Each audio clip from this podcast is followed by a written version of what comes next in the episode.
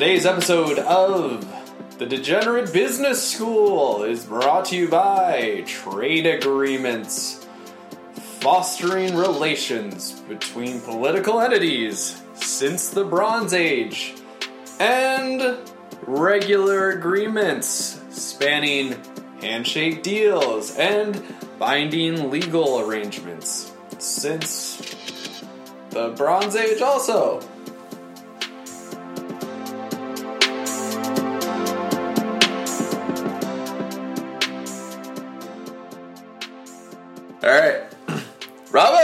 Gregory, welcome back. Thanks, man. Uh, we uh, we're doing a special Saturday morning. It's one p.m. Uh, Saturday afternoon. Drinking coffee to keep our spirits high.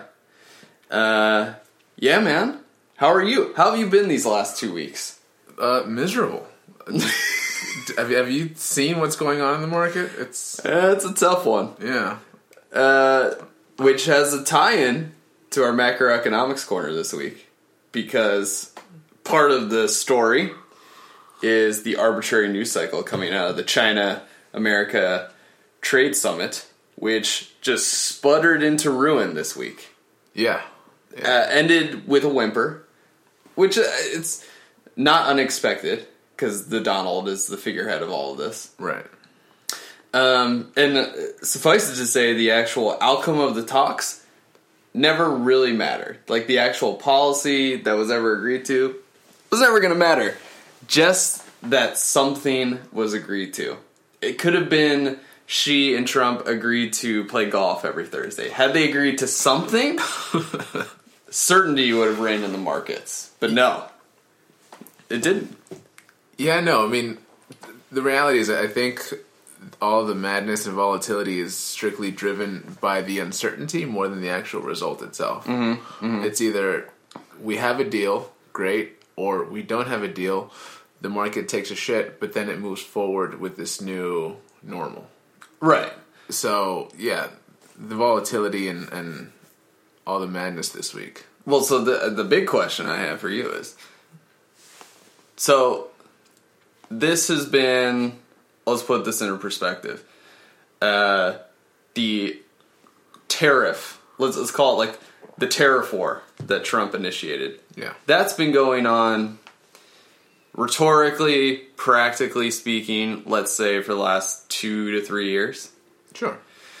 And over that time, the stock market and the actual economies of both countries have outperformed everyone's expectations. And now I'm referring back to first quarter United States annual GDP growth is now projected at three and a half percent, a little Some- less somewhere around there. shade under.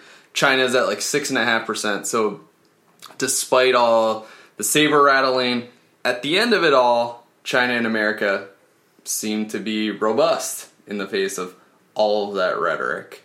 So, the fact that no agreement was reached, does it actually matter at all? No, in the long term, no.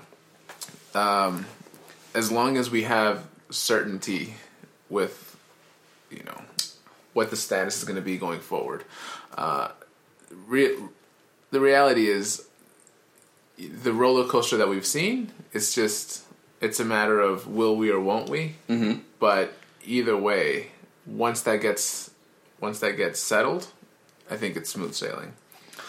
So I a couple things to your point. I did.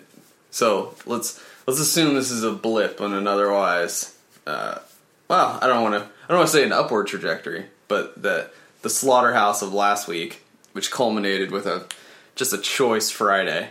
Um, let's assume it, it it does prove to be a blip. Two things, right? One is um, the question of intellectual property and intellectual property theft and espionage and counter espionage, which is actually probably the one thing that does matter at the end of it all. Right. Which is who owns the IP, what are the what is the framework that governs how that's regulated across borders, right? Because China and America have completely different frameworks for one regulating the internet, uh, two uh, protections of intellectual property and private enterprise, completely different rubrics, right? That is actually the one thing that matters because, as we know, the cloud is everything. Right. Uh, was it ever reasonable to expect that China and America would come to an agreement on intellectual property governance? No. Uh, well, maybe. Um, so the penalties for these things exist already, but the Chinese government denies vehemently that any theft is actually happening. What are the enforcement mechanisms, really? Right. So, in theory, they can say, "Yeah, yeah, we'll stop doing it," but there is no actual consequence for them. Short of uh, in the West, we basically have house arrested the Huawei CFO in Vancouver. Th- Right. things like that, Right. Uh, or China, China's countermeasure, which was to basically snatch up a couple of high-profile white dudes, things like that. Right. which are weird and troubling, but ultimately still are kind of table stakes in this broader discussion about who can own what and China's appetite to steal our shit. I mean, the the only real consequence that I think that came out of this was the botched, um, or not botched, but blocked uh, Qualcomm Broadcom merger, and the underlying reasoning for that was the fear of of IP theft. And but and correct. And independently, Qualcomm and Broadcom have been slaying it. Right. Uh, Broadcom especially, but Qualcomm because it reached an accord with Apple. Yeah. So, uh, yeah, on the one hand, it was never going to be successful in that even if uh, China and America agreed to some framework about intellectual property, the Chinese would have agreed to it only superficially and then just like continue to use cyber espionage to circumvent it. Correct. So it never would have mattered anyway. Yeah, and I think the problem is maybe not the problem, but the reasoning is a lot of the IP theft that's happening revolves around the newest technologies of 5G and, and things like that. Uh, things that are closely tied to military technologies. Yes. So, as we were saying, any agreement that could happen would disproportionately hurt one country over the other. and so would get subordinated to defense interests. Correct. Equal- Correct. Separately, number two. Uh, I know I started number one like five minutes ago, but I'm just bringing this back. All right. Number two, I think going back to the latest GDP metrics, the tariff, the tariff war, and the implications of the tariff war, they seem not to matter. Like things that dwell in the realm of physical goods, like aluminum that you put an extra price tag on, don't actually seem to matter to the broad economy. Now, maybe the GDP growth in the United States would be edging closer to 4% in the absence of it, but it doesn't seem like a material thing anyway. Yeah, I would I would agree. Um, largely, what's been driving our our GDP growth has been uh, more along the line of services. So The cloud? the cloud. So yeah, these things begin to lose their relevancy. So the the tariffs are they're not hurting quite as much as uh, as we'd think. So, suffice it to say, to close this all out, if we just get to the point where it's clear that the Chinese and American trade delegations they go their separate ways, there's not going to be an agreement. Uh, there's some escalation in tariff talks and saber rattling in the economic sphere. Yeah, it's probably not the end of the world. Yeah, no, I mean every time every time the Donald has imposed new tariffs, uh, China responds with equal tariffs. Meaning, at the end of the day, these things are washing out. Right. So I don't know what winning this would mean, short of actual IP uh, IP theft enforcement. But uh, yeah, the, the tariffs in the long run are really not causing a whole lot of good or bad, frankly. I mean, they're causing bad for the people who work in those industries specifically, but for the broader economy, it's it's not a big deal. I said I was going to move on, but I want to ask you one more question. All right. you uh, somehow get into the presidential race in mm-hmm. 2020. Roberto Nunez running as prospectively the first Latino president of America. And you win. Mm-hmm. Which, I mean, in addition to your ability to run the Fed and quarterback the Cowboys, I definitely think you could do it. You're in the you're in the pilot seat in 2020. What is your approach to China if you're the president of America? I have an idea, but I want to hear yours first. Uh, actually, hadn't thought that far ahead. Yeah, I know. that was- I'm blindsiding you with this question. In regards to in regards to tariffs and whatnot. Yeah, the whole thing. What? Okay, one is like, SP, so there's like the superficial. Yeah. This is my policy to the outside world and the media with China, which is like, am I uh, combative the way Donald is? Because that has a certain Okay. utility. Okay. and underneath it all, I'm just doing something else. This is my approach. Okay. I come into office. Uh, I'm, uh, you know, the young socialist, white Obama. That's how people are going to talk about me. All right. It's my inspiring rhetoric. Uh, superficially, I'm going to move towards détente with the Chinese. I'm going to say, let's move towards a rubric of IP. Well, I'm, not, I'm, I'm going to eliminate all the tariff bullshit. I'm going to go back to free trade, which is actually more of a like conservative agenda. We're going to put. We're going to work towards an agreement in IP. I'm going to say yes. Uh, we should have something that governs IP that basically like concedes to the Chinese on a lot of fronts. So I get a superficial win, but behind the scenes, I'm going to tell the CIA like, well, I'm, I'm spending all my money on hackers, hack attack, hack attack city, hacking and counter hacking, just like all money doubled down on hacking, stealing their secrets, blocking them from stealing our secrets, like set up something that's going to take down the Chinese power grid. Like I want full scale cyber warfare. Is that reckless? Probably. Well, I, don't. I'm all for being reckless. Mm-hmm. I, I'm not opposed to that at all. I just don't know what kind of what kind of secrets or technology we could steal from them. Exactly, and you're not going to find out until you double down on it. No, no. What what I'm getting at is our economy is so much greater. Our technology is so much more advanced.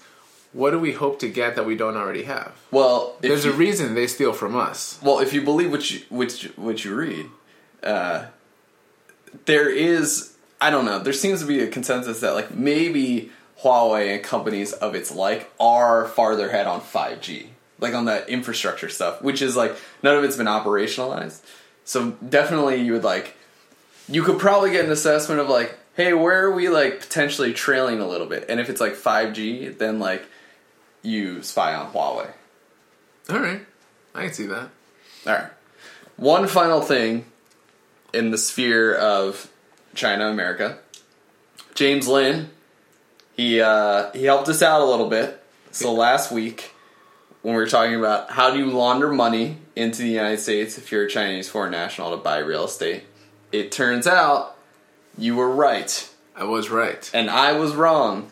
It's the forty cousin scheme. It is. It is. You get your 40 cousins, you give them each 50k, and, And, and I think, by the way, they're like air quote cousins, like big time. Yeah, of course. Because ain't nobody got 40 cousins. I mean, Well, I, I got 40 cousins, um, but I got a lot of cousins, not 40. but It's certainly not 40 that would agree to real estate scheme with me. no, yeah, he he confirmed that at least on the smaller scale end, you do the 40 cousin scheme, and they each launder fifty thousand dollars for you. I mean, I still think there, there's definitely a Swiss guy out there that's doing the big ticket shit. Yeah. Commercial. Yeah. So maybe I'm not wrong. No, I I'm mean, more wrong than you. I, I think I think the 40 cousin scheme explains how a lot of uh, foreigners are buying houses cash.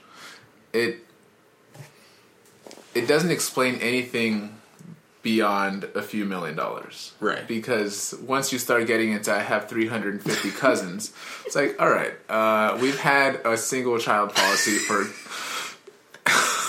a long time. a long time. a long time. So, By the way, on a related note, uh, YQ and I were talking about this when we were we were in Asia. Mm-hmm. And I was just telling her, I was like, You know, it's actually it's it's quite an accomplishment that there's still 1.3 billion people in China, despite the fact that they did a one pol- a one child policy. I think it's a lot higher now. Actually, I think 1.3 is India. China is closer to two at this point. That sounds hot. Well, just uh, do let's do it real time. But In any case, Yeah. it's between 1.3 and 2, wide range, despite the one child policy, which is like maybe it would be 2 in the absence of it, which is just, you know, quite an accomplishment. no, you're For right. people. 2017 was 1.4. Yeah, yeah. But it, but it would have been Yeah. 2 Yeah. with a even a two child policy. so anyway, that's just impressive stuff from China. Yeah. Good job by you. Good job by you.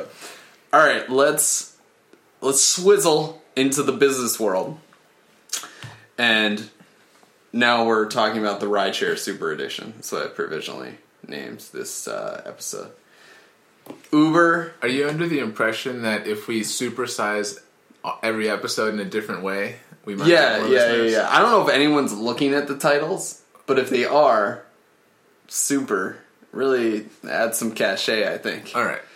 Yeah, uh, when we come back to it, ride sharing, man. We Yeah. can call it the regular edition. Okay. And actually, this is probably the mediocre edition. so, false advertising. Anyway, so Uber goes to the public markets finally. Evidently, going into it was sandbagging the IPO list price uh, that it was going to debut with, learn taking a lesson from Lyft, which has gotten pummeled in due course. Opens at 45 and then proceeds to shit the bed and lose 7% on the first day. Now, the timing couldn't have been worse for reasons that we talked about. Just like the Right. general milieu of the market was terrible. But I'm going to say that we're geniuses. And the market is getting to wise getting wise to what we've been talking about. We haven't talked about this aspect. Number one, that Uber's revenue growth is flatlining, and that was kind of a that was a uh, cooling narrative going into the debut, which didn't help it. But Right. secondarily, Travis Kalanick, when he ran the company, openly said, and if you kind of read into the burn rate of what they've invested in this over time, that the company will live or die by whether or not it can actually create a self driving automation solution. And the reason for that is Only a fixed cost model will work. Will work for this business. as you said. Uh, so I think like the market is penalizing Lyft and Uber for being a variable cost model in a price war, which it should. So, as we've told our listeners, don't get wrapped up in the gloss and the sex appeal of the two companies going public until they figure that shit out. It's it's trouble sauce. Right. And one of the most interesting things that came out of uh, the roadshow leading up to them actually going public was uh, the CEO openly saying, like, yeah, we might not ever actually make a profit. Um, so he's doing something right. I mean, he's definitely in the Three Comma Club as far as I know. Yeah, and then in the Three Commas Club, cool companies never make money. So it's just like the world's most epic attempt at sandbagging. Uh, maybe, but I think he's probably onto something. Well, I have a- another point of view on this, which is instructive. So we've, I think at its core, we would say, avoid this shit for now. Yeah. But Uber and Lyft aren't going away. So, No. so th- there's still a way. They're well of, capitalized, right. There's still a way of making money off of this. You just stay away from the actual companies themselves. Oh yeah, use Lyft. It's delightful. It's how you got here today. Right. or Uber because you're sexist. Um, they are great products and services. They are disruptive. There's a reason why they're so popular. But as a value investor, as I am, uh, there's just too much uncertainty around what the viability of a fixed cost automation model will look like because the technology is so embryonic. The regulatory framework doesn't exist at all. Right. Um, so until that's sorted, stay the f away from both stocks. But there is, I think, and we've talked about it before, this is the super and the super edition. If you're going to bet on one of the horses, who do you bet on? And uh, I think we said before, simplistically, you bet on Uber, right? Right. Because it just has scale and it has more capital. And over time, it's shown a willingness to invest in self driving technology to get itself there in a way that Lyft doesn't seem positioned to do. Right. Here's something I learned. Uh, I kind of already knew it, uh, but when I was in Southeast Asia, there's something interesting in that Uber is diversified across geographies, yes, but it's also diversified across business models and nuances in those markets, which are different than the US. So in Southeast Asia, Uber was in Southeast Asia before, and it sold its interest in the market to Grab uh, last year for a 28% stake in Grab in Southeast Asia. Now, why did it exit? It's a completely different dynamic in Southeast Asia. It also applies to China too, where it did the same thing with Didi, and I think it also did something similar in Russia. But in China and Southeast Asia, rates of car ownership are super low relative to the West. Number one. Uh, number two, though, rates are incredibly low also because incomes are are lower. So it actually put forward this dynamic where in the short term you would get absolutely slaughtered on profitability, but maybe over the long term you would make money because penetration is so low in car ownership. So the utility of the service to the broader economy over there uh, has a, a much richer value proposition over time. So Uber wisely decided I'm going to get out of this knife fight, which is like incredibly more costly than what it's doing with Lyft in America, and just stake it on essentially a 28% ownership stake in Grab and a 6% ownership stake in Didi. So, what I'm getting at is Uber is of a nature more diversified just because the transportation market is wildly different in Southeast Asia and China than it is here. So, potentially, if it doesn't figure out automation in America, there might be a viable business model in its ownership stakes in Southeast Asia and China that aren't going to make it a $45 per share company, but maybe there's a value play in the long term or an options play in the long term if automation isn't sorted. Right, right. Now, you know, I, I don't generally think of anything long term. Mm-hmm. Um, so if we wanted to make money in the short term, Mm-hmm. One of the things that came out of the paperwork in, in its filing is that it pays uh, a not insignificant amount of money to, to Google. Yes, for the navigation software. Correct. So, again, if we wanted to make money, and we know that at least in the short to intermediate term, uh, b- both Uber and Lyft are going to keep burning money, and both CEOs have said this year will represent peak losses for both companies. Um, I think you'd simply play it by proxy through. Could be Google, could be a myriad of other things, frankly. Well, and this is tying it back to the end cap of earnings season. If you own significant positions in Google, which I do, many people do, I wouldn't overreact to the 8% pummeling it took on earnings. I mean, it's concerning that its chokehold on advertising generally is starting to slip away because more organic search organic search traffic is going through Amazon principally. Here's why you should continue to double down on Google. And that is any business in the future that relies, well, specifically in the case of rideshare, both of those platforms live or die by the navigation services that Google Maps gives them. And so Google Maps will get significant licensing fees for that over time. But I think secondarily, if you're talking about the future of automated driving solutions, Google is running an effort in parallel that's a complete black box through Waymo, where they could actually figure out automation and self driving before anyone else does, and then they either license it at heft to Uber, and Uber still makes money, or uh, they actually could become like a future entrant into rideshare application services. Either way, they actually own the central technology that will make any of this work, which is navigation. Right. And they have the luxury of already being profitable.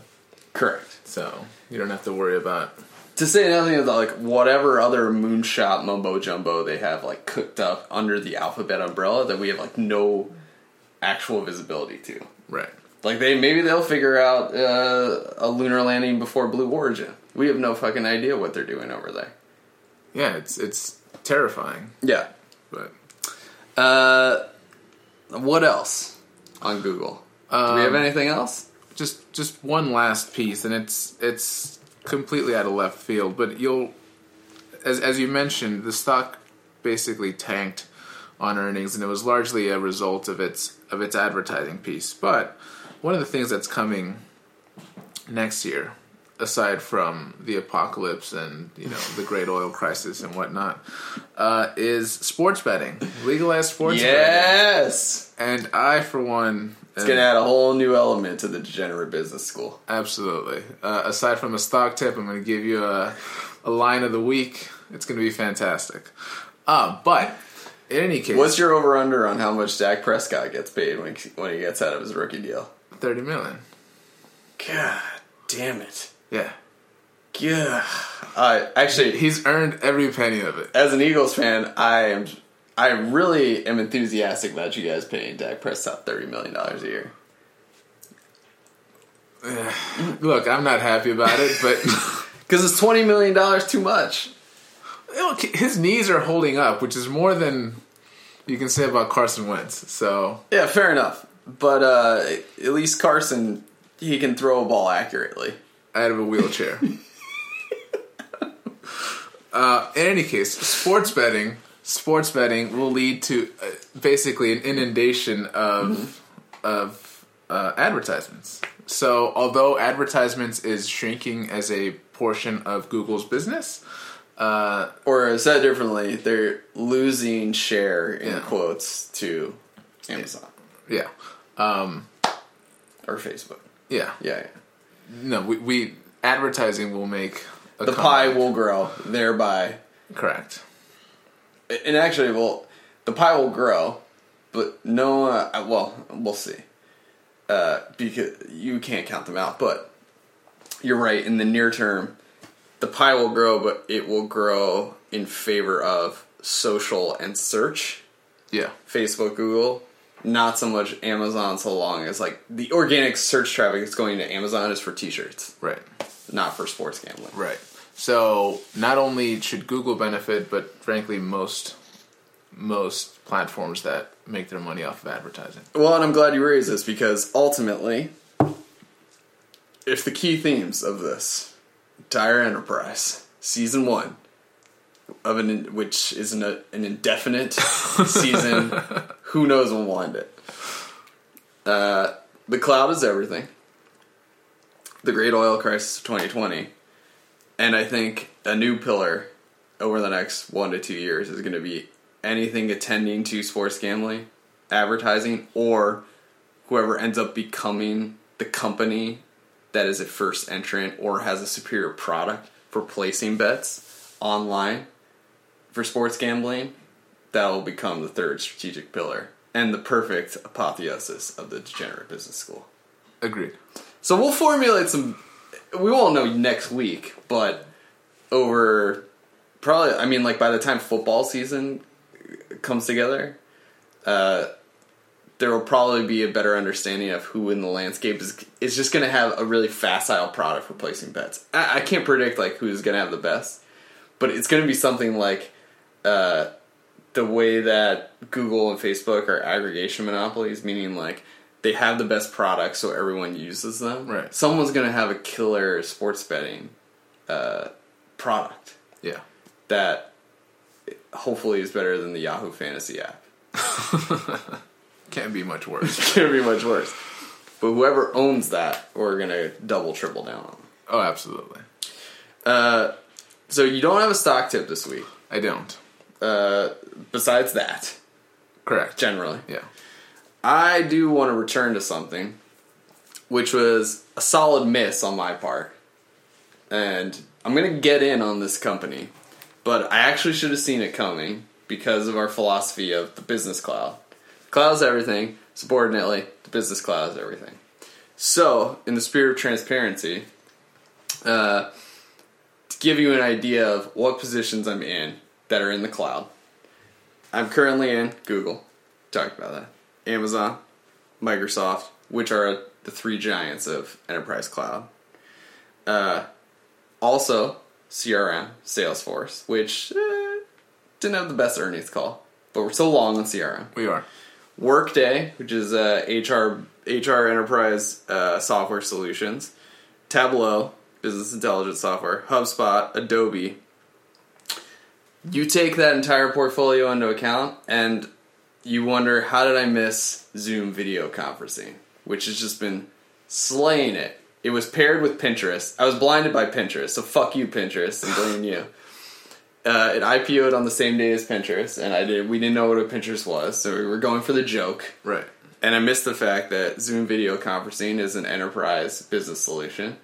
And Ben Thompson actually wrote about it in short order. And basically, like, they just have the best video conferencing product in uh, the enterprise solutions environment. So I should have been all over this. So I apologize to our listeners. It is an enterprise cloud solutions winner. Now, I don't know for a fact that it will be viable as an investment now because I've missed the boat a little bit since its IPO, but it does seem like they're positioned in that their contracts are growing. They have a vastly superior product that's super facile. So Zoom video conferencing, I'm going to take a flyer on. Uh, but I'll be more specific next week once I actually close a, a transaction. The other one that's on the horizon that we should all be looking out for that I need to do more research on is Slack which is evidently revolutionizing the way people communicate at companies. So you're not like tethered to Outlook, but I've never actually used it. I've just only read anecdotally about it. All right. But enterprise, cloud companies. All right. So I'm sorry, America. I missed Zoom video. Should have been all over it.